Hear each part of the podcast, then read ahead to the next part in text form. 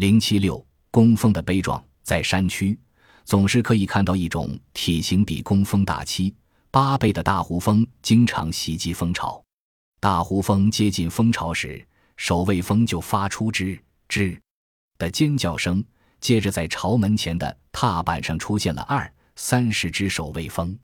当大胡蜂飞进巢门时，这二三十只守卫蜂会原地突然大幅度的摆动几下身体。整齐地震动一下翅膀，发出整齐的刷沙声，这是一种警告，或者叫示威。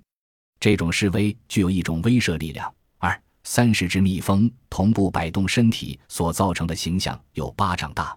二三十只工蜂同步震动翅膀汇成的刷声，在五米以外可听得清楚。这种示威往往是有效的，许多大胡蜂都望而生畏。不敢冒昧向前，转而飞向别的蜂箱。有的大胡蜂比较贪婪，他们会大胆地落到巢门前的踏板上。这时，四方蜜蜂的工蜂会坚守巢门，一个接一个地勇敢迎向大胡蜂，在蜂巢门前和大胡蜂展开搏斗。结果是死了一批又批，从而造成惨重的损失。中国蜂在这一点上却非常聪明。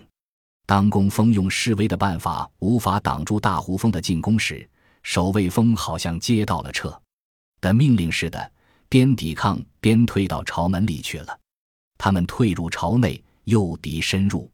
当一只大胆的大胡蜂闯进蜂巢时，整群的工蜂会像巢门口的守卫蜂一样，突然间大幅度摆动身体，震动翅膀。经过许多时间的跃跃欲试。有一只工蜂突然勇敢地冲向大胡蜂，死死咬住大胡蜂的翅膀不放，并发出吱吱的尖叫声。这只工蜂当然很快被大胡蜂咬死，但这只被咬死的工蜂死后仍死死咬住大胡蜂的翅膀不放。其他工蜂好像一下子壮了胆，接二连三地冲上去，紧紧咬住大胡蜂的翅膀，足或触角。并竭力弯曲腹部，用视针去视大胡蜂。大胡蜂的质外壳比工蜂硬，工蜂们刺出去的枪大多数都滑向旁边，白花力气。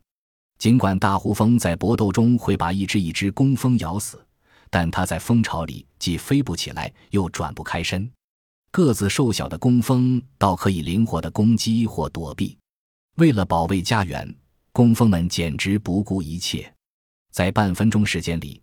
会很快集结起上百只工蜂，形成一个结构紧密的鸭蛋大的蜂球，将大胡蜂密不通风的包围在中间，关起门来打狗。这种球可以用手抓起来，放到手掌上滚动而不散架。